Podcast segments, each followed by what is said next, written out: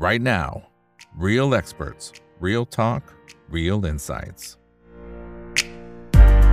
สวัสดีครับ สวัสดีเป็นเพื่อนนักทุนทุกคนนะครับ นี่คือ right now by อีกบรรพททุกเรื่องที่นักทุนต้องรู้นะครับ และสำหรับวันนี้สิ่งที่เราต้องรู้ก็เป็นหุ้นในกลุ่มปั๊มน้ำมันนะครับ โดยเฉพาะหุ้น OR ที่ประกาศผลประกอบการออกมานะครับ ปรากฏว่าหลังจากนั้นราคาเนี่ยนะครับก็มีแรงขายมาอย่างต่อเนื่องนะครับ จริง ๆ มีวันเนี้ยนะครับเพิ่งจะบวกขึ้นมาได้เล็กน้อยนะครับแต่ว่าถ้านับในช่วงหลายสัปดาห์ที่ผ่านมาเนี่ยติดลบแทบจะเป็นรายวันเลยนะครับนี่ก็เกือบจะถึงราคาจองแล้วนะครับมันเกิดอะไรขึ้นบ้างนะฮะแล้วแนวโน้มหลังจากนี้จะเป็นอย่างไรนั่นคือสิ่งที่เราจะคุยในค่ำคืนนี้นะครับแต่ว่าแน่นอนนะครับเนื่องจากว่าวันนี้เองเนี่ยก็มีการโหวตนายกรัฐมนตรี แล้วก็ได้นายกรัฐมนตรีคนที่ 30 ท่านใหม่แล้วนะครับก็คือคุณเศรษฐาทวีสินนะครับซึ่งตรงเนี้ยก็ต้องไปดูนะครับเรื่องของการฟอร์มรัฐบาลนะครับว่านโยบายอะไรที่มันเกี่ยวข้องเนี่ยมันจะกระทบต่อทางฝั่งของกลุ่มพลังงาน แล้วก็กลุ่มปั๊มน้ำมันมากน้อยแค่ไหนนั่นก็เป็นอีกส่วนหนึ่งนะครับที่เราจะพูดคุยกันด้วยนะครับวันนี้ก็ได้รับเกียรตินะครับจากท่านของพี่ปุ๊ครับคุณจักรพงษ์ชเวงศรีครับผู้อำนวยการอาวุโสฝ่ายวิเคราะห์หลักทรัพย์จากบริษัทหลักทรัพย์กสิกรไทยนะครับ สวัสดีครับพี่ปุ๊ครับผม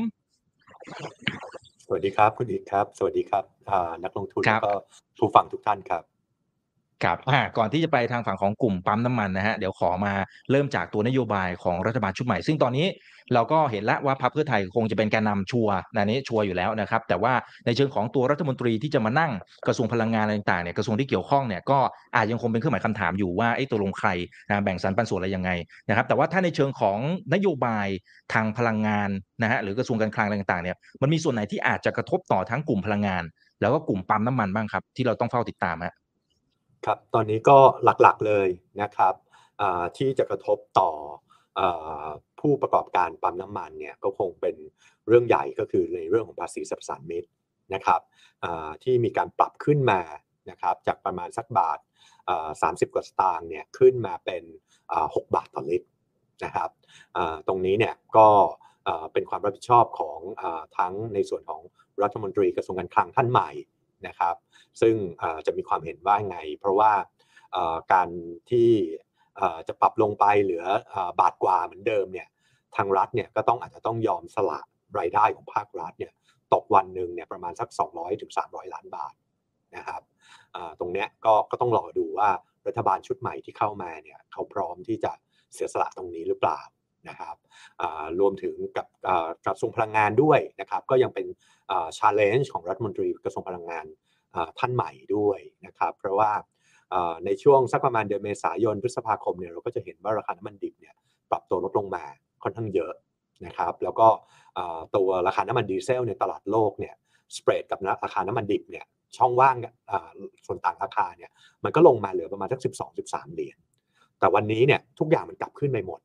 นะครับน้ำมันดิบเนี่ยตอนนี้ก็ 85 เหรียญนะครับตัวเบรนท์นะครับ แล้วก็ไอตัวสเปรดระหว่างน้ำมันดีเซลกับน้ำมันดิบเนี่ยมันขึ้นกลับมา 30 เหรียญอีกแล้วนะครับ ก็เลยส่งผลทำให้ราคาน้ำมันดีเซลในตลาดโลกเนี่ยก็ปรับสูงขึ้นค่อนข้างมีนัยยะสำคัญอพอบวกกับเรื่องของภาษาภาษีสรรพสามิตเข้าไปเนี่ยก็เลยกลายเป็นว่าในส่วนของกองทุนน้ำมันเนี่ยต้องกลับมาชดเชยอีกแล้วนะครับ ตอนนี้ปัจจุบันเนี่ยวันนี้ชดเชยอยู่ประมาณลิตรละประมาณ 6 บาทนะครับต่อลิตรนะครับ จากเดิมที่เอ่อเคยเก็บเข้าละ เก็บเข้าละ4 5บาทต่อลิตร ตอนนี้กลับมากลับกลายมาเป็นชดเชย 6 บาทต่อลิตรอีกแล้วนะครับ แล้วกองทุนน้ำมันเนี่ยสถานะเนี่ยก็ติดลบเพิ่มขึ้นนะครับอืมจากเดิมที่เคยลบลงไปต่ำสุดเนี่ยเอ่อเมื่อสักประมาณเดือนที่แล้วเนี่ยลบเหลือประมาณสักไม่ถึง 2,000 ล้านดี ประมาณ 1,500 ล้าน ตอนเนี้ยกลับขึ้นมา 6,000กว่าล้านอีกแล้วติดลบนะครับ ติดลบเร็วมาก จากราคาน้ำมันสำเร็จรูปในตลาดโลกที่ปรับตัวเพิ่มขึ้นมา เพราะฉะนั้นเนี่ยทั้งรัฐมนตรีคลังและก็รัฐมนตรีพลังงานท่านใหม่นะครับ ก็คงค่อนข้างมี challenge นะครับเกี่ยวกับเรื่องของ policy ที่จะต้องออมีการบังคับใช้กันในหลังจากต่อจากนี้นะครับอืมอืมครับเอ่อเหมือนเสียงพี่ปุ๊จะมีบางช่วงที่มัน หายไปนิดหนึ่งนะครับอ่าแต่ว่ายังครับพอพอจับใจความได้นะครับ ว่าว่าพูดถึงอะไรนะฮะอ่าโอเคนะครับ ตอนนี้หลายคนบอกว่าจะเป็นขาขึ้นมาอย่างไรนะฮะน่าจะหมายถึงกลุ่มปั๊มน้ำมันนะครับ เพราะว่าพอประกาศผลประกอบการช่วงไตรมาสที่ 2 ออกมานะครับ อย่าง OR เนี่ยนะฮะกำไรก็ก็ยังมีอยู่นะครับพี่ปุ๊2,756 ล้านบาทนะฮะ รายได้จากการขายและการบริการเนี่ยนะครับหนึ่งแสนแปดหมื่นเจ็ดพันเจ็ดร้อยแปดล้านบาทโดยคร่าวๆนะครับ แต่เอาเอาภาพรวมก่อนก่อนที่จะมาเจาะที่ตัวงบนะครับ ภาพรวมทำไมตั้งแต่เข้า IPO เนี่ยจริงๆ มันขึ้นแค่ ผมว่าไม่ถึงประมาณสักหนึ่งถึงสองสัปดาห์ แค่นั้นเอง ซึ่งตอนนั้นฮอตมากฮอตแบบฮอตสุดๆ แต่หลังจากนั้นสารวันเตี้ยลงเตี้ยลงเตี้ยลงแล้วก็โอ้โหไหลไหลไหลไหลไหลไหลไหลลงมาจนตอนนี้เกือบจะถึง IPO แล้วนะครับ นี่มันเกิดอะไรมันมันมีอะไรที่ผิดพลาดสำหรับหุ้นตัวนี้ครับทำไมมันโหขนาดนี้ฮะ มันคือเรื่องของความคาดหวังนะครับ แล้วสิ่งที่บริษัทเนี่ย deliver ได้นะครับความคาดหวังเนี่ยตอนแรกสูงมากนะครับ เพราะถ้าดูจากในเรื่องของความสำเร็จของการทำร้านคาเฟ่เมซอนในช่วงก่อน IPO เป็นต้นมาเนี่ยเราจะรู้เลยว่าทุกคนเนี่ยพยายามที่จะโอ้อยากจะทำแฟรนไชส์คาเฟ่เมซอนแล้วก็มองว่า พอ OR ไปเปิดที่ต่างประเทศไปเปิดที่กัมพูชาอะไรอย่างเงี้ยเป็นที่แรก ๆ อย่างเงี้ยโอ้ก็มีได้รับความสนใจจากคนต่างประเทศค่อนข้างเยอะยอดขายวันหนึ่งเนี่ยพันห้าร้อยแก้วอย่างเงี้ยในช่วงของเปิดใหม่ๆมีคนต่างคนกัมพูชาเนี่ยมาต่อคิวซื้อกันโอ้ยาวมาก เพราะฉะนั้นเนี่ยช่วง IPO มันก็เป็นเรื่องของความคาดหวังว่าพอหลังจาก IPO เข้าไปแล้วเนี่ย การขยายตัวของธุรกิจนอนออยเนี่ยมันจะเร็วมากนะครับ แต่ว่าพอหลังจากที่เราเนี่ยเรา IPO เข้ามาประมาณ 2 ปีกว่าเนี่ยถ้าเราไปดูในเรื่องของตัวธุรกิจน้ำมันก่อน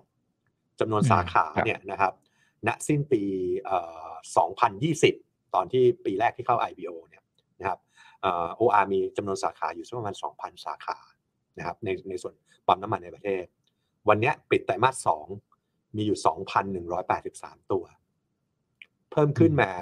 183 ตัวภายในช่วงเวลา 2 ปีนิดๆ ตกปีหนึ่งไม่ถึงปีละร้อยตัว ไม่ถึงดีนะครับร้านคาเฟ่เมซอนในประเทศไทยเนี่ยเมื่อก่อนมีตอน IPO มีอยู่ประมาณทัก 3,300 แห่งนะครับ วันนี้เนี่ยปิดไตรมาสสองเนี่ยมีอยู่สักประมาณ 4,000 แห่ง เพิ่มขึ้นมา 700 แห่งนะครับ ใน 2 ปีกว่าๆก็คือปีหนึ่งประมาณ 300 กว่าตัว ก็คือประมาณสัก 10%นะครับ ซึ่งตรงนี้เนี่ยมันก็เลยกลายเป็นว่าโอเค สิ่งที่นักลงทุนเคยคาดหวังว่ามันจะโตดีๆโตได้มาจิ้นก็คือนอนออยจะโตเยอะๆ แล้วจะทำจะดึงทำให้มาจิ้นมันเพิ่มขึ้นค่อนข้างมีนัยยะ และมัลติเพลที่เคยเทรดเนี่ยในในเลเวลของน้ำมันเนี่ยมันจะรีเลทขึ้น แต่กลับกลายเป็นว่าด้วยการขยายตรงนี้เนี่ยอาจจะเป็นเพราะความโชคร้ายในเรื่องของการที่ธุรกิจเนี่ยเจอผลกระทบของโควิด ที่ระบาดนะครับ การขยายตัวเนี่ยมันก็เลยผิดเพี้ยนไปจากที่วางแผนไว้นะครับ รวมถึงพฤติกรรมผู้บริโภคก็เปลี่ยนไปนะครับยกตัวอย่างเช่น จากเดิมเนี่ยที่เคยเดินทางอะไรกันอย่างเต็มที่เนี่ย หลังๆ ก็การประชุมการทำงานอะไรเนี่ยก็ work from home กันอะไรกันมากขึ้น ต่อให้โควิดจบไปแล้วก็ไม่ได้กลับมาเป็นปกติร้อยเปอร์เซ็นต์เพราะฉะนั้นเนี่ยมันก็เลยกลายเป็นว่าการเติบโตเนี่ยมันไม่ได้เป็นไปตามคาดหวังนะครับพอมันไม่เป็นตามคาดหวังปุ๊บเนี่ยหุ้นจากการที่มันเป็น high expectation เนี่ยมันก็ถูกพอมันผิดหวังปุ๊บมันก็ถูกดีเรทลงมานะครับนั่นก็เป็นสาเหตุที่ทำให้หุ้นเนี่ยก่อนหน้านี้เนี่ยคิดว่าเฮ้ยมันมันมันมันขึ้นไปได้แบบ 30 บาท 35 บาท พอมันไม่เป็นไปตามนั้นมันเทรดประมาณสักแบบ30 เท่าเนี่ยพอพอมันไม่เป็นไปตามนั้นมันก็ดีเรทลงมา ตอนนี้มันก็จะเหลือเทรดอยู่สักประมาณ 10 กว่าเท่าอ่าเกือบเกือบยี่สิบเท่า ก็ตามการขยายตัวของธุรกิจที่มันมันไม่เป็นไปตามคาด อืม อืม ครับ อ่า มันเป็นเรื่องของความคาดหวังอะไรต่าง ๆ นะครับ แต่ว่าถ้าเป็นในเชิงของความสามารถในการแข่งขันเนี่ย อันนี้ถ้าสมมติเปรียบเทียบกับหลาย ๆ เจ้านะครับ เอาแค่ไตรมาสสองเนี่ยก็จะเห็นว่าจริง ๆ ยังไง OR ก็ยังทำกำไรได้ ถือว่าค่อนข้างจะเยอะนะครับ เมื่อเปรียบเทียบกับเพื่อน ๆ ในอุตสาหกรรมเดียวกัน ไอ้ตรงนี้สิ่งที่ยังถือว่าเป็น เป็นจุดแข็งของเขาอยู่เมื่อเทียบกับเพื่อนเนี่ยนะ มันมีในมิติไหนบ้างครับ ก็อย่างแรกนะครับ ก็คืออย่างเมื่อกี้ที่เรียน ก็คือธุรกิจนอนออยเขาเนี่ยก็ค่อนข้างแข็ง นะครับก็คือคาเฟ่เมซอนเนี่ยคาเฟ่เมซอนเนี่ยถ้าเราดูจำนวนยอดขายนะครับถ้าเป็นเป็นตัวจำนวนแก้วที่เขาขายเนี่ยถึงแม้ว่าจำนวนสาขาเนี่ยจะเพิ่มจาก 3,300 ขึ้นมา 4,000นะครับเพิ่มขึ้นมาประมาณสัก 700 ตัวนะครับแต่ว่าถ้าดูจะเป็นจำนวนแก้วเนี่ยมันขึ้นมาจาก 274 ล้านแก้วต่อปีเนี่ยขึ้นมาเป็นเกือบเกือบ400 ล้านแก้วต่อปีนะครับก็ ขึ้นมาร่วมร่วมร้อยล้านแก้วนะครับต่อปี ซึ่งก็ถือว่าเป็นการเติบโตที่ที่ดีในระดับหนึ่งเพียงแต่ว่าในช่วงที่ผ่านมาก็อย่าลืมว่าไอ้ฟู้ดอินฟลชันเนี่ยมันก็มาด้วยนะครับเพราะฉะนั้นเนี่ยมาจินเนี่ยมันก็ลดลงนะครับ EBITDA margin ของนอนออยจากเดิมเนี่ยที่อยู่ที่ประมาณ 28%เนี่ยมันก็ลดลงต่ำลงมาเนี่ยในช่วงต้นปีเราเคยเห็นถึง 23-24%แล้วพอหลังจากเขาปรับราคาเนี่ย ขึ้นมา 5 บาทต่อแก้วเนี่ยมันก็ขึ้นกลับมาได้ประมาณ 26%นะครับตรงเนี้ยมันก็เลยเป็นจุดที่ทำให้อาจจะของเขาเนี่ยยังมีความแตกต่างจากคนอื่น นอกจากนี้เนี่ยนะครับก็คงเป็นธุรกิจน้ำมันเองนะครับที่เขามีทั้งตลาดพาณิชย์นะครับแล้วก็ตลาดสถานีบริการ ซึ่งตลาดสถานีบริการเนี่ยอาจจะได้รับผลกระทบจากการแข่งขันนะครับจากค่าการตลาดที่ถูกควบคุมไว้ แต่ตลาดพาณิชย์เนี่ย มันก็เป็นตลาดที่ยังเติบโตได้ โดยเฉพาะอย่างยิ่งอพอหลังจากการที่โควิดเริ่มจบลงการท่องเที่ยวเริ่มกลับมา การใช้น้ำมันเครื่องบินเริ่มกลับมาเนี่ยไอตัวโวลูมของน้ำมันเครื่องเครื่องบินเนี่ยก็เริ่มฟื้นตัวได้ เมื่อเทียบกับออย่างแบบแบบถ้าเราไปดูในโครงสร้างของของยอดขายนะครับ เราจะเห็นเลยว่าในในห้าเดือนแรกของปีเนี่ยไอตัวที่โตจริงๆเนี่ยคือน้ำมันเครื่องบินกับน้ำมันเบนซินนะครับน้ำมันดีเซลเนี่ยติดลบสามเปอร์เซ็นต์ นะครับ year on year นะครับแต่น้ำมันน้ำมันเครื่องบินเนี่ยโตแปดสิบกว่าเปอร์เซ็นต์นะครับด้วยด้วย OR เนี่ยเป็นผู้ผู้ค้าน้ำมันเครื่องบินเนี่ยที่เป็นรายใหญ่ที่สุดของประเทศเนี่ยก็เลยยังได้รับอันนี้ส่งโมเมนตัมจากตรงนี้ครับ อืมอืมครับครับอ่าเนี่ยขั้นนี้นะครับ บอกว่าตอนนี้เนี่ยหุ้นหลาย ๆ ตัวกลับมาเป็นขาขึ้นแล้วนะครับ แต่ว่า OR ยังยังเป็นขาลงอยู่เลยนะครับ อ่า มัน มันจะมีปัจจัยอะไรบ้าง เอางี้ดีกว่า มันจะมีปัจจัยอะไรบ้างนะครับ ในช่วงไตรมาสที่สามไตรมาสที่สี่และเห็นนโยบายของท่านผู้บริหารบอกว่าเดี๋ยวจะไม่ขาดทุนแล้วใช่ไหมครับ นี่เขาใช้คำพูดนี้นะฮะ คือโอกาสที่ธุรกิจซื้อมาขายไปแบบนี้จะขาดทุนเนี่ย โอกาสมีน้อยนะครับ ถ้าเกิดไม่โดนรัฐแทรกแซงอย่างมีนัยยะ แบบแล้วก็ราคาน้ำมันไม่ได้ลงแรงๆ ถูกปรับลงไตรมาสหนึ่งหลาย ๆ บาทต่อลิตรอย่างเงี้ยโอกาสขาดทุนมีมีมีค่อนข้างน้อยนะครับโออาร์เนี่ยเป็นผู้นำตลาดนะครับ เพราะฉะนั้นเนี่ยการกำหนดราคาหรือว่าขายปีกหน้าปั๊มเนี่ยเขาก็สามารถกำหนดให้มันพูดง่ายๆก็คือเฟลเวอร์ทางทางบริษัทได้มากกว่านะครับ ด้วยภาพตรงนี้เนี่ยโอกาสขาดทุนมีมีค่อนข้างน้อยเพียงแต่ว่ากำไรจะมากหรือจะน้อยเนี่ยก็มีปัจจัยอื่นเข้ามาเสริมค่อนข้างเยอะ โดยเฉพาะอย่างยิ่งนโยบายของภาครัฐในช่วงนี้ครับอืมอืมครับอ่าอย่างยันตัวนโยบายตัวค่าการตลาดเนี่ยปกติจะขึ้นหรือจะลงมันขึ้นอยู่กับประเด็นอะไรบ้างครับ คือณตอนนี้เนี่ยด้วยความที่ว่าพอมันเป็นการเงินชดเชย ออกจากกองทุนน้ำมัน นะครับ เพราะฉะนั้นเนี่ยมันขึ้นอยู่กับว่ากองทุนน้ามันเนี่ยสามารถชดเชยได้ทันกับตัวราคาหน้าโรงกลั่นที่เปลี่ยนไปหรือเปล่านะครับเพราะว่าราคาหน้าโรงกลั่นเนี่ยมันเปลี่ยนทุกวันตามราคาน้ำมันที่สิงคโปร์นะครับ แต่ว่าบางทีเนี่ยกองทุนน้ามันเนี่ยไม่ได้ปรับทุกวันนะครับอย่างเช่นในไตรมาสสองเนี่ยมันมีการปรับแบบอาทิตย์ละครั้งอย่างเงี้ยซึ่งบางทีเนี่ยก็ก็เวลาราคาน้ำมันดิบ ราคาน้ำมันสำเร็จรูปในตลาดสิงคโปร์เนี่ยมันขึ้นติดต่อกันตลอดทั้งอาทิตย์อย่างเงี้ยพอมาปรับกองทุนน้ำมันหนึ่งอาทิตย์ครั้งหนึ่งอย่างเงี้ยมันตามไม่ทันนะครับเพราะฉะนั้นภาคการตลาดมันก็เลยถูกกดดันนะครับ อันนี้ก็คือก็คือสิ่งที่ทำให้มันอาจจะผิดเพี้ยนไปนะครับ เพราะฉะนั้นเนี่ยตอนนี้พอหลังจากที่ผู้ค้าเนี่ยประกาศงบไตรมาสสองออกมา ผู้ค้าก็ไปบอกทางภาครัฐบอกว่าถ้าถ้ารัฐยังปรับแบบนี้เนี่ย ก็ก็ไม่ไหวเหมือนกัน เพราะว่าต้นทุนเปลี่ยนทุกวันนะครับตอนนี้รัฐก็ค่อนข้าง active มากขึ้น มีการปรับราคาเพื่อสะท้อนต้นทุนให้เร็วขึ้นนะครับแต่อย่างไรก็ตามเนี่ยค่าการตลาดเนี่ยก็ยังไม่ได้เปลี่ยนแปลงมากนักนะครับเมื่อเทียบกับไตรมาสที่แล้วก็ยังอยู่ในลักษณะของการบวกลบเล็กน้อยจากไตรมาสที่แล้วครับ อืมอืมครับ อ่าทีนี้มันพอจะมีเรื่องบวก อะไรบ้างนะครับที่ที่มันอาจจะทำให้ราคาอาย่างน้อยๆ คือแหมมันมันไม่ไม่ไหลลงไปอย่างเงี้ยนะครับให้มันแบบพยุงกลับขึ้นมาได้บ้าง มันมีประเด็นอะไรบ้างที่นักทุนเนี่ยโอ้โหเนี่ยติดโอ้โหติดกันเยอะเลยครับถ้าดูจากคอมเมนต์นะฮะก็คือต้องรอรัฐมนตรีกระทรวงพลังงานท่านใหม่นะครับ เพราะว่าหนึ่งเลยเนี่ยจากจากที่เราเห็นข่าวข่าวกันนะครับ ว่าเอ่อรัฐมนตรีท่านใหม่เนี่ยน่าจะมาจากพรรคการเมืองเดิม ที่เคยเป็นรัฐบาล แล้วก็เคยดูแล เหมือนกับว่า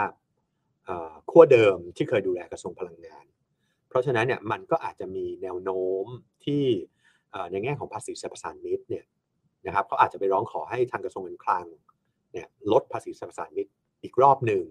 นะครับเพื่อจะมาชดช่วย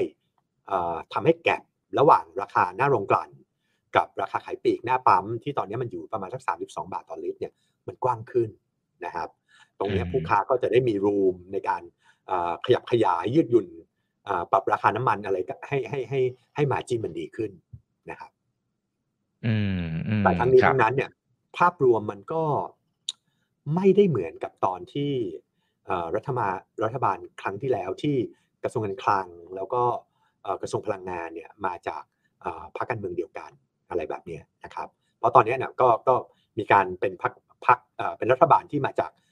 พรรคผสม เพราะฉะนั้นเนี่ยเอ่อก็ก็เอ่อเขาเรียกอะไรรัฐมนตรีอาจจะมาจากคนละพรรคการเมือง เพราะฉะนั้นเนี่ยการชูนโยบายเนี่ยมันก็คงต้องรอดูนะครับว่าเขาจะคุยกันได้หรือเปล่าครับ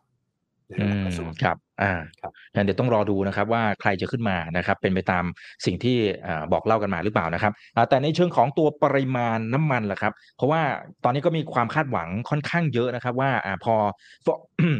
ฟอฟอร์มเป็นรัฐบาลขึ้นมาแล้วนะครับ เศรษฐกิจมันน่าจะขับเคลื่อนไปได้ดังนั้นกิจกรรมทางเศรษฐกิจมันควรจะดีขึ้น ปริมาณในการเติมน้ำมันมันควรจะดีขึ้น มันเป็นภาพนี้ไหมพี่ปุ๊คือถ้ารัฐบาลมีการอัดเอ่อในแง่ของสติมูลัสเข้ามากระตุ้นเศรษฐกิจเข้ามา ถ้าเศรษฐกิจดีขึ้นนะครับอืมการใช้น้ำมันในประเทศเนี่ยมันโตตามในส่วนของ GDP อยู่แล้วนะครับอืมเพราะฉะนั้นเนี่ยมันก็มีโอกาสที่ การใช้รถใช้ถนนเนี่ยมันจะเพิ่มขึ้นนะครับดังนั้นเนี่ยก็มีความเป็นไปได้ครับว่าว่าปริมาณการใช้น้ำมันในประเทศเนี่ยมันจะสูงขึ้นตาม GDP ครับ อืมอืมครับ อ่า มีคนนี้นะครับบอกว่าขอช่วยวิเคราะห์นะครับ กาแฟอเมซอนทางต่างประเทศ ตอนนี้แนวโน้มเป็นอย่างไรที่ไปเปิดตลาดนะครับ ทางฝั่งของกัมพูชานะฮะแล้วก็ตะวันออกกลางน่าจะเป็นซาอุใช่ไหมฮะที่เขาเข้าไปแล้ว คืออืมต้องเรียนอย่างนี้ยนะครับ ก็ส่วนหนึ่งที่มันทำให้เอ่อการขยายตัวเนี่ยมันน่าผิดหวังเนี่ยก็คือกาแฟเอ่อการการขยายคาเฟ่อเมซอนในต่างประเทศนะครับอ๋อเอ่อณตอนปี 2020 เนี่ยเอ่อที่ต่างประเทศเนี่ยมันมีจำนวนสาขาคาเฟ่อเมซอนเนี่ยประมาณสัก 265 สาขานะครับณสิ้นปี 2020 ณสิ้นไตรมาส 2 ปีนี้ก็คือไตรมาสที่แล้วเนี่ยมีทั้งหมด 364 สาขานะครับ ก็คือพูดง่ายๆโตขึ้น 2 ปีกว่าๆเนี่ยขยายได้ไปร้อยตัวนะครับ ซึ่งมันตกปีหนึ่งเนี่ยไม่ถึง 50 ตัวดี มันก็เลยค่อนข้างเขาเรียกอะไร ผิดคาดเมื่อเทียบกับสิ่งที่นักลงทุนคาดหวังไว้ว่าเฮ้ยโอ้โห ขยายตอนเข้าตลาดใหม่ๆ โอ้ไปขยายที่กัมพูชาที่เดียวเนี่ยอ่าตัวเดียวขขายได้อ่าวันหนึ่งพันห้าร้อยแก้ว เพราะฉะนั้นเนี่ย เปิดยังไงมันก็มีมีมียอดแน่นอน แต่กลับกลายเป็นว่าสองปีผ่านไปโตได้แค่ร้อยตัวจากต่างประเทศ เนี่ยเป็นสาเหตุอืมหนึ่งอีกหนึ่งสาเหตุ ที่ทำให้การเติบโตของของเออตัวเอเมซอนเนี่ยมันมันไม่ได้เป็นไปตามคาด หรือว่ามันมันต่ำกว่าที่คาดอ่าที่นักลงทุนคาดไว้ก่อนหน้าค่อนข้างเยอะครับอืมอืมครับ อ่า โอเคนะครับ ติดดอยอยู่ทำอย่างไรดีคะ ซื้อถั่วดีไหมคะ เออเอ่โอ้โหอผมโดยส่วนตัวผมเนี่ยอืมผมมองว่าที่ราคาปัจจุบันเนี่ยประมาณ 20 บาท เนี่ย ดาวไซด์ค่อนข้างลิมิตละเพราะว่าอะไรถ้าเราเปรียบเทียบนะครับ วันนี้เนี่ยเอ่อเราไม่เรายังไม่ต้องดูไอ้เรื่องของอเมซอนนะดูเรื่องของน้ำมันอย่างเดียวก่อนนะครับ ซึ่งมันยังเป็นสัก 75%ของของเอ่อกำไรของของตัว OR เนี่ยนะครับอืม น้ำมันเนี่ยตอน IPO เนี่ยขายอยู่ประมาณปีหนึ่งสองหมื่นสี่พันสี่ร้อยล้านลิตร วันเนี้ยครึ่งปีขายไปหมื่นสี่อ่าถ้าตีว่าเต็มปีคูณสองแล้วกันสองหมื่นแปดนะครับ คือมันโตขึ้นสักสิบห้าเปอร์เซ็นราคา IPO สิบแปดบาท คูณสิบห้าเปอร์เซ็นเนี่ยมันคือยี่สิบาท นิดๆเนี่ยมันก็คือราคาวันนี้เลย แต่คาเฟ่เมซอนเนี่ย มันดีขึ้นเมื่อกี้อย่างที่เราเรียนคือ ดีขึ้นร้อยล้านแก้ว margin เนี่ยอยู่ใกล้เคียงเดิม 27-28% EBITDA margin เพราะฉะนั้นจริงๆอะราคามันไม่ควรอยู่ตรงนี้ ราคามันอืมควรจะขยับเพิ่มขึ้นมากกว่านี้ อีกสักเล็กน้อยอ่าอ่าแต่ว่า multiple เนี่ยอ่าของ non oil เนี่ยมันสูง เพราะฉะนั้นเนี่ยราคามันควรจะสูงกว่านี้นะครับอืมเพราะฉะนั้นเนี่ยช่วงเนี้ยมันราคาที่มันถูกฉุดลงมาเนี่ยมันอาจจะเจอในเรื่องของเอ่อเอ่อความกังวลในเรื่องของค่าการตลาดนะครับ ภาษีสรรพสานมิตรต่างๆ นโยบายของรัฐบาลใหม่ที่จะเข้ามาว่าจะเป็นยังไงจะมาขออีกหรือเปล่าจะในแง่ของการแคปค่าการตลาดอีกหรือเปล่าอะไรแบบนี้ถ้ามันมีความชัดเจนแล้ว เราเชื่อว่าราคาหุ้นเนี่ยมันน่าจะปรับขึ้นได้บ้างนะครับคนที่ติดอยู่นะครับก็คงต้องต้องต้องต้องเดาเกมแล้วว่าอ่าเชื่อหรือไม่ว่าธุรกิจแบบนี้เนี่ยที่เป็นซื้อมาขายไปอะรัฐบาลเนี่ย จะขอแบบไปได้เรื่อยๆ หรือเปล่าอืมถ้าคิดว่าเป็นไปไม่ได้ เดี๋ยวมันต้องมีจังหวะที่รัฐบาลเขาปล่อย คือเหมือนกับว่าคืนให้นะครับ ซึ่งดูเหมือนตอนแรกอะต้นปีอะที่ผ่านมาดูเหมือนจะคืนให้แล้วตอนช่วงนั้นก็เห็นมีการเล่นขึ้นมา แต่กลับกลายเป็นว่าพอพอเอ่องบไตรมาสสองออกมาจริง ๆ เนี่ย มันกลายเป็นว่าคืนให้แค่แป๊บเดียว แล้วก็เอาอีกแล้วอืม นะครับก็เลยทำให้พองบมันดิสพอยหุ้นมันก็เลยหักหัวลงมาอีกรอบ ก็คงต้องมาดูนะครับคราวนี้ครับว่าหลังจากมีรัฐบาลใหม่มีความชัดเจนเอ่ออะไรมากขึ้นเนี่ยเอ่อในแง่ของรัฐบาลใหม่เนี่ยจะคืนกำไรที่เคยขอความร่วมมือให้ผู้ค้าลดค่าการตลาดลงมาเนี่ยให้กับผู้ค้าหรือเปล่าครับถ้าคืนกลับมาอืมผมเชื่อว่าราคาหุ้นเนี่ยก็ก็คงจะขึ้นตามครับ อืมครับโอ้โห ซึ่งแหมเราไม่มีทางรู้เลยนะครับ เราสามารถติดตามเป็นเขาเรียกอะไรเป็นเป็นรายปกติเขาเขาจะปรับบ่อยแค่ไหนครับพี่ปูแล้วมันสามารถติดตามแบบข้อมูลอะไรที่ก่อนที่งบจะออกได้ไหมฮะคือจริงๆอะเมื่อก่อนเราก็จะดูเอ่อค่าการตลาดที่เอ่อทางสำนักงานและแผนนโยบายพลังงาน หรือว่าสทพเนี่ยเขาประกาศนะครับในเว็บไซต์เนี่ยมันจะมีเลย ว่าค่าการตลาดอืมน้ำมันดีเซลตอนเนี้ยเป็นเท่าไหร่ค่าการตลาดน้ำมันเบนซินเป็นเท่าไหร่นะครับ เพียงแต่ว่าเอ่อ จริงๆอะในไตรมาสสองอะค่าการตลาดตัวตัวเนี้ยมันเพิ่มขึ้นด้วยซ้ำนะครับเพิ่มขึ้นประมาณสิบกว่าตังค์แต่งบอะมัน disappoint จากการที่อืมจริง ๆ มันมีความ complicate ของการคำคำนวณของสนพอยู่นะครับเอ่อก็คือสนพเนี่ยเขาใช้น้ำมันเอ่อเขาเรียกว่าน้ำมันดีเซลเอ่อมาตรฐานยูโร5ที่ที่สิงคโปร์เป็นตัวกำหนดราคาหน้าโรงกลั่นแต่ว่าโรงกลั่นเนี่ย เวลาเขาขายน้ำมันให้ผู้ค้าเนี่ยเขาใช้ยูโร3บวกค่าค่าคงที่ค่าค่าหนึ่งเผอิญไอ้ gap ตัวเนี้ยมันลดลงในช่วงไตรมาสสองค่อนข้างเยอะนะครับมันก็เลยทำให้อ่าอ่าค่าการตลาดของสนพเนี่ยมัน distortันมันมันมัน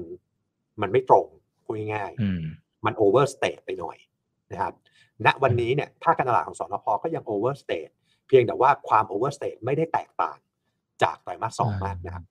นะครับ ก็เลยดูว่าดูเชนน่ะดูได้ณวันนี้อ่านะครับอ่าเอ่อเอ่อก็เลยดูว่าโอเคอะณวันนี้เนี่ยด้วยด้วยเอ่อของสนพเนี่ยแล้วบวก inventory ที่มันกลับมาเนี่ยเป็นเอ่อไม่มี loss เนี่ยมันเชื่อว่าค่าการตลาดน่าจะยังแฟลตๆอยู่ในปัจจุบัน ก็คงรอรัฐมนตรีคนใหม่มามามาเคาะนะครับว่าเอ่อเอ่อรัฐบาลจะมีนโยบายยังไงนะครับเกี่ยวกับเรื่องของค่าการตลาดและกองทุนน้ำมัน รวมถึงภาษีสรรพสานมิตครับ อืมอืมครับ อ่าโอเคนะครับ คุณ Racing นะฮะบอกว่า ผมมองว่า OR จะไม่โตในเรื่องการขายน้ำมันนะ เพราะเดี๋ยวรัฐบาลแน่นอน จะต้องมีโครงการพวกรถไฟฟ้าคันแรก รถ EV คันแรกพักเพื่อไทยเนี่ยถนัดแนวนี้ เออก่อนอันนี้มันจะมีรถคันแรกเลยใช่ไหมครับ เป็นไปได้ไหมนะฮะพี่ปุ๊อ่าในมุมนี้ว่าอาจจะเอาเอาทั้งปัจจุบันนะครับปัจจุบันเนี่ย EV เริ่มเริ่มได้รับความนิยมเพิ่มมากขึ้นกระทบไหมแล้วถ้ามันมีนโยบายออกมาแบบนี้เนี่ย จะมีผลกระทบในระลอกสองหรือเปล่า คือในเรื่องของ EV นะครับ คือต้องยอมรับว่า penetration เนี่ยสูงนะครับเราดูยอดขายรถก็ได้นะครับปีหนึ่งประมาณ 8 0 0 0 0 0คันอย่างเงี้ยอ่า8 0 0 0 0คันเนี่ยหารสักล้านคันกลมๆนะครับ หาร 12 เดือนเนี่ยมันตกเดือนหนึ่งประมาณ 80,000 คัน มันเป็น EV ไปแล้วประมาณสักหมื่นกว่าคัน เป็น penetration ประมาณสักรวมๆ20% ก็ถือว่าไม่น้อยนะครับ 15% 20%นะครับ เพียงแต่ว่าปริมาณรถเมื่อเทียบภาพรวมนะครับ การมีหลักหมื่นคัน เทียบกับรถยนต์ในบ้านเราจดทะเบียนอยู่เนี่ยประมาณสักถ้าผมจำไม่ผิดนะประมาณ 40 ล้านคันเนี่ยมันก็ยังถือว่าเป็นเปอร์เซ็นต์ที่น้อยนะครับ คือถ้าดูเป็นเป็นเปอร์เซ็นต์ penetration ของ EV เนี่ยสูง แต่ถ้าดูเป็นปริมาณที่จะมา impact ยอดการใช้น้ำมันเนี่ยยังต่ำอยู่นะครับ แนวโน้มระยะยาวใช่นะครับ มันคงทำให้ growth เนี่ยนะครับของการใช้น้ำมันเนี่ยมันแตกความสัมพันธ์ออกจาก GDP คือเมื่อก่อนมันพูดได้เลยว่า GDP โตหนึ่งน้ำมันก็ควรจะโตหนึ่งแต่ว่าพอ EV เข้ามาเนี่ยพอ GDP โตหนึ่งน้ำมันมันอาจจะโตน้อยกว่าหนึ่งในอนาคต แต่นั่นก็คือภาพยาวนะครับ ก็ก็อย่างอย่างอย่างภาพเนี้ยก็ก็เป็นภาพที่เราจะต้องเอ่อเขาเรียกว่าอะไร เก็บไว้เป็น เป็นเป็นปัจจัยเสี่ยง scenario ของธุรกิจอ่านี้นะครับ แต่ว่า OR เนี่ยเขาก็ aggressive มากนะครับในการขยายในส่วนของการ EV charger นะครับอาตอนนี้เขาก็มีประมาณสักอ่าสิ้นปีที่แล้วเขามี 300 หัวนะครับ300 แห่งอ่าปลายปีนี้เนี่ยเขาน่าจะมีประมาณ 6-700 นะครับอืมก็ก็ดับเบิลขึ้นมา เพราะฉะนั้นเนี่ยก็ดูแล้วก็แนวโน้มก็คือเขาเขาก็จะ เขาก็เขาก็เห็นเทรดเนี่ยนะครับในเรื่องของ EV เขาก็พยายามที่จะชิงหัวหาดในการขยาย แต่ก็อย่าลืมว่าขยายเร็วเกินไปก็ไม่ดีด้วยจำนวนรถที่มันยังมีไม่มากเนี่ยแล้วส่วนใหญ่เขาชาร์จกันที่บ้านเนี่ยผลตอบแทนการลงทุนในช่วงแรกเนี่ยก็อาจจะยังไม่ได้ดีมากนักนะครับเพียงแต่ว่าโอเคอะมันเป็นการยึดหัวหาดในเรื่องของโลเคชันในเรื่องของอตัวตัวเอ่อเขาเรียกอะไร เหมือนกับเทรนด์เนี่ย reputation อืมอะไรต่างๆ ชื่อเสียงการเป็นผู้นำใน segment นี้อะไรพวกเนี้ย ซึ่ง OR เขาก็ก็ค่อนข้าง aggressive ครับอืมอืมครับเอ่อถามในมุมกลับครับ อย่างตอนเนี้ยโอเคสัดส่วนของ EV มันอาจจะยังถือว่าไม่ได้เยอะมากเหมือนที่พี่ปูบอกนะครับ แต่ว่าสมมติมันถึงจุดหนึ่งว่ามันเริ่มเยอะแล้วเนี่ยแล้ว OR โอเค อาจจะปรับตัวทันก็ได้นะครับ ในแง่ของอ่ามีแท่นชาร์จอะไรเยอะแยะมากมาย แต่ในเชิงของตัว business เนี่ยในการทำธุรกิจเนี่ย ในเชิงเปรียบเทียบนะครับ การที่เขามีน้ำมันเยอะๆนะครับ กับการที่มันเริ่มชิปไป EV แต่เขาปรับตัวได้เนี่ย แนวโน้มเอาลุกมันจะมันจะเป็นยังไงอ่าความหมายคือแบบ EV มาปุ๊บเขาอาจจะทำให้พอชั่นรายได้อะไรของเขาเนี่ยมันอาจจะไม่ดีเหมือนเดิมแล้วหรือเปล่าหรือยังไงฮะครับอืมครับคืออย่างนี้ครับต้องเรียนอย่างนี้ว่าเอ่อในแง่ของเอ่อ OR เนี่ยเขาก็เตรียมไว้นะครับอืมอ่าว่าวันหนึ่งเนี่ยมันคงได้รับผลกระทบนะครับ business model ของเขาเนี่ยก็เลยเน้นในส่วนของ non oil นะครับ จะสังเกตได้ว่าการขยายตัวของปั๊มเนี่ยไม่ได้เยอะละนะครับสองปีมาขยายปีหนึ่งไม่ถึงร้อยตัวเนี่ย คือเขาไม่ได้เน้นในเรื่องของการขยายจำนวนปั๊มแหละนะครับ เพียงแต่ว่าเขาเน้นในส่วนของการขยาย non oil การสร้าง portfolio ของ non oil เพื่อเตรียมในการที่วันหนึ่งเนี่ย สถานีบริการเนี่ย มันจะไม่ขายน้ำมัน มันจะอาจจะเป็น non oil แล้วมี EV เข้าไปแทนนะครับ margin ของ EV เนี่ยจริงๆก็ไม่ได้ต่างอะไรจากน้ำมันนะครับน้ำมันวันนี้ถ้าเป็นแบบปั๊มลงทุนเองได้ประมาณบาทเกือบเกือบสองบาทบาทกว่าๆเอ่อต้นทุนในส่วนของไฟฟ้าอย่างเงี้ยราคาเบสเบสทาริฟห้าบาทกว่า เขาก็ขาย 7 บาทกว่า ก็ได้ประมาณ 2 บาทกว่าต่อหน่วยนะครับเพราะฉะนั้นจริงๆเนี่ยธุรกิจมันมันไม่ได้มีความแตกต่างกันมากนักนะครับ ก็คือมาระดับมาจิ้นใกล้เคียงกันอ่าอ่า business model ก็คือเป็น non oil แล้วก็จะเติมน้ำมันหรือเติมไฟฟ้าเท่านั้นเองนะครับเพราะฉะนั้นเนี่ยความสามารถในการเปลี่ยนเนี่ยหรือเมื่อเมื่อ EV มันถึงจุดที่มันมันมีเยอะจนจนต้องเปลี่ยนเนี่ยผมคิดว่ามันทำได้ไม่ยากนะครับเอ่อจริงๆอะ EV อะทำง่ายกว่าปั๊มน้ำมันอีกด้วยนะครับปั๊มน้ำมันเนี่ยยังต้องมีการลงถังใต้ดินลงอะไรอืม EV เนี่ยแค่ลากสายไฟเส้นใหญ่ๆมา เอาชาร์จเจอร์ลงปุ๊บตั้งปุ๊บจบเลย ได้เลย ได้เลยอืมง่ายกว่าด้วยนะครับ เพราะฉะนั้นเนี่ยเอ่อเราก็เลยมองดูว่าเอ่อในแง่ของการเปลี่ยนไม่ได้น่ากลัว เพียงแต่ว่าเอ่อต้องทำในเวลาที่เหมาะสมมากกว่าครับ อืมอืมครับ อ่า โอเค ขออีกสักหนึ่งถึงสองคำถามนะครับเอ่อท่านนี้บอกว่าเอ่อพี่ปุ๊เองเนี่ยมีมุมมองต่อราคาน้ำมันอย่างไรนะฮะคุณโลโคนะฮะอ่า แล้วอาจจะเชื่อมาด้วยนะครับว่าถ้าราคาขึ้นหรือลงตามมุมมองของพี่ปุ๊เนี่ยจะกระทบต่อเนี่ยกลุ่มปั๊มน้ำมันยังไงอ่าเชิญครับครับ คือคือมุมมองของอาราคาน้ำมันของเราเนี่ยคืออตอนนี้เรามองว่ามันจะเป็นออกทาง sideway up นะครับก็คือหลังจากที่ OPEC Plus เนี่ยมีการควบคุมปริมาณอุปทานน้ำมันดิบในตลาดโลกนะครับโดยการ cut ลงโดยสมัครใจของซาอุดิอาระเบีย 1 ล้านบาร์เรลต่อวัน แล้วก็มีการ เสริมโดยการลดการส่งออกของรัสเซียอีก 5 0 0แสนเนี่ยนะครับมันเปลี่ยนมุมมองของระดับสต็อกน้ำมันดิบของโลกสต็อกน้ำมันของโลกเนี่ยนะครับจากเดิมที่มันเป็นทิศขึ้นเนี่ยมันเปลี่ยนมาเป็นทิศที่ออกเป็นออกข้างแล้วก็ค่อยๆลดลงนะครับซึ่งตรงนี้มันหมายความว่าน้ำมันเนี่ยมันกำลังตึงตัวขึ้นในอนาคต เพราะฉะนั้นราคาน้ำมันมันควรจะค่อย ๆ สูงขึ้นไปเรื่อยๆ จะสังเกตได้ว่าราคาน้ำมันเนี่ย มันเพิ่งมาขึ้นหนักๆเนี่ยเอาตอนที่ OPEC Plus เนี่ยประกาศลดกำลังการผลิตในรอบที่2นะครับต่อเป็นรอบที่ 2 เดือนที่2นะครับตรงเนี้ยมันก็เริ่มลดราคาน้ำมันก็ขึ้นมาจาก 75 ตอนนี้ก็ 85นะครับต่อจากนี้ไปก็คงไซด์เวย์อยู่ประมาณเนี้ย85 บวกลดถ้าปีนี้หนาวก็อาจจะขึ้นไป 90 แต่ถ้าไม่หนาวก็คงออยู่แถวๆประมาณ 80 บวกลบอะไรประมาณนี้นะครับ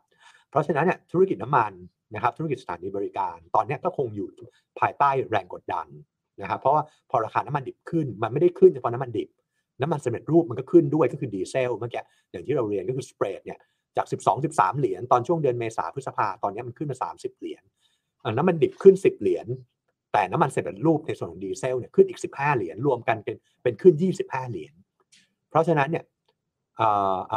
หนึ่งเหรียญคือ 20 ตังค์ ใช่ไหมครับเพราะฉะนั้นเนี่ยไอ้ตรงเนี้ยก็4 5บาทละต่อลิตร มันก็มากดดันรวมกับภาษีสรรพสามิตอีกอีก4 5บาท 8 บาทไปละ เพราะฉะนั้นกองทุนน้ามันจากที่เคยชดเชยเขาเรียกอะไรเก็บข้าว 5 บาทก็เคยเลยกลับมาต้องมาชดเชย 6 บาท อย่างเงี้ยเป็นต้นนะครับ มันก็กดดันในทำให้แก็บของค่าการตลาดเนี่ยมันไปได้ไม่กว้างมันกว้างมากไม่ได้นะครับ ในช่วงนี้นะครับ แล้วเดี๋ยวพอปีหน้าอีกมีเรื่องของยูโรโฟอีกอ่ายูโรไฟ นะครับเปลี่ยนสเปคน้ำมันอีกสะอาดขึ้น ทางโรงกันก็จะไปขอปรับราคาขายอีกประมาณ 1-2 เหรียญก็อีก 20ถึง40 ตังค์อย่างเงี้ยไอ้ตัวแกลบที่จะมาเล่นก็จะแคบเข้าอีก เพราะฉะนั้นเนี่ยนโยบายในเรื่องของภาษีสรรพสามิตจึงมีความสำคัญ แล้วก็นโยบายในเรื่องของราคาขายปลีกหน้าปั๊มที่ 31 บาท 94 สตางค์เนี่ยสำหรับดีเซลเนี่ยจะอยู่ตรงนี้หรือเปล่า หรือจะปรับเพิ่มขึ้นกลับไปเป็น 35 เหมือนก่อนเลือกตั้งอันเนี้ย ก็คือมีความสำคัญเกี่ยวข้องกับค่าการตลาดทั้งหมดครับอืมอืมครับอ่าผมถามเสริมอีกสักหนึ่งคำถามแล้วกันนะครับ อย่างตอนก่อนอันนี้อ่าทางฝั่งของบางจากก็เข้าไปซื้อกิจการทางฝั่งเอสโซ่ไอ้ตรงนี้มันมันมีผลกระทบในเชิงของ landscape ในการแข่งขัน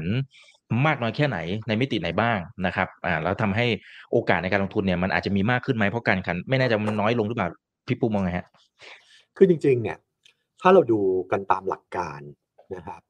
อ่อ จริงๆแล้วเนี่ยถ้าเราดูย้อนหลังไปสักยี่สิบปีเนี่ยนะครับ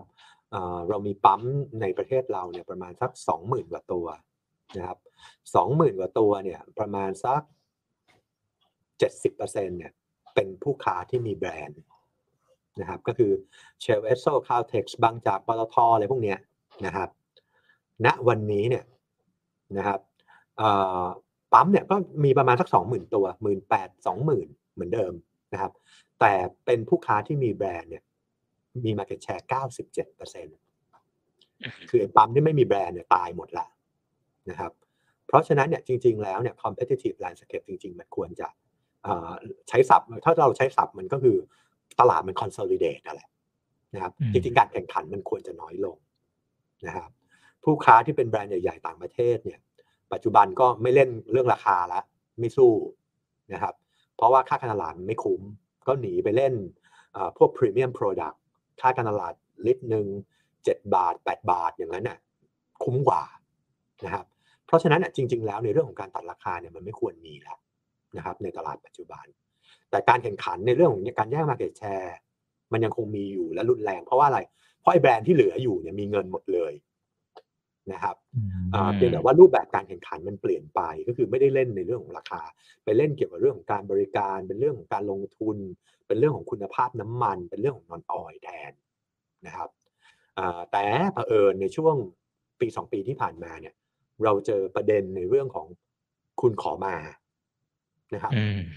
มันก็เลยมีทั้งในแง่ของ competitive ที่มันตลาดที่มันแข่งขันสูงอยู่แล้ว บวกกับมาจิ้นที่อยู่ในระดับต่ำ ตลาดมันก็เลยธุรกิจนี้มันก็เลยดูความน่าดึงดูดมันเลยน้อยลงไป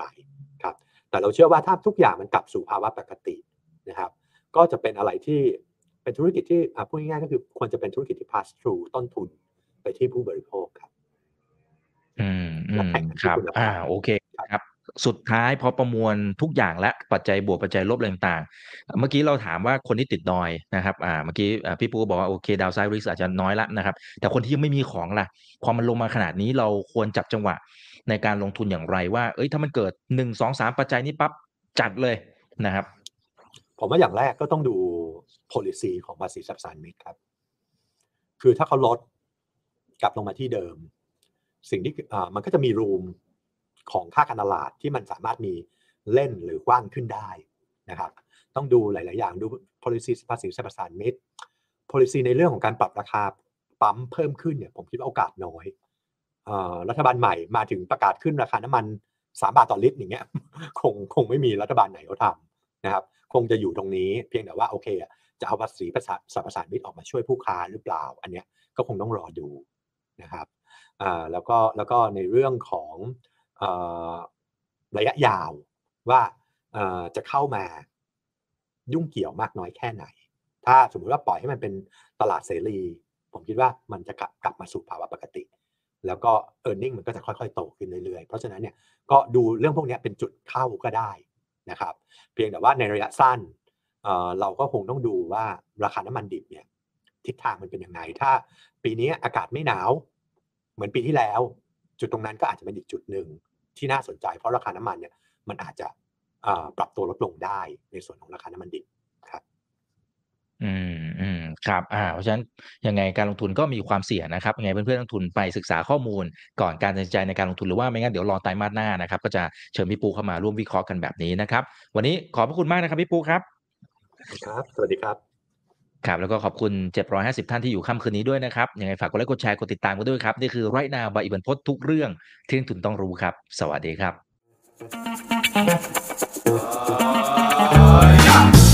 ถ้าชื่นชอบคอนเทนต์แบบนี้อย่าลืมกดติดตามช่องทางอื่นๆด้วยนะครับ ไม่ว่าจะเป็น Facebook, YouTube, Line Official, Instagram และ Twitter จะได้ไม่พลาดการวิเคราะห์และมุมมองเศรษฐกิจ และการลงทุนดีๆ แบบนี้ครับ อย่าลืมนะครับว่าเริ่มต้นวันนี้ดีที่สุด ขอให้ทุกท่านโชคดี และมีอิสรภาพในการใช้ชีวิต ผม อีกบรรพธนาเพิ่มสุขครับ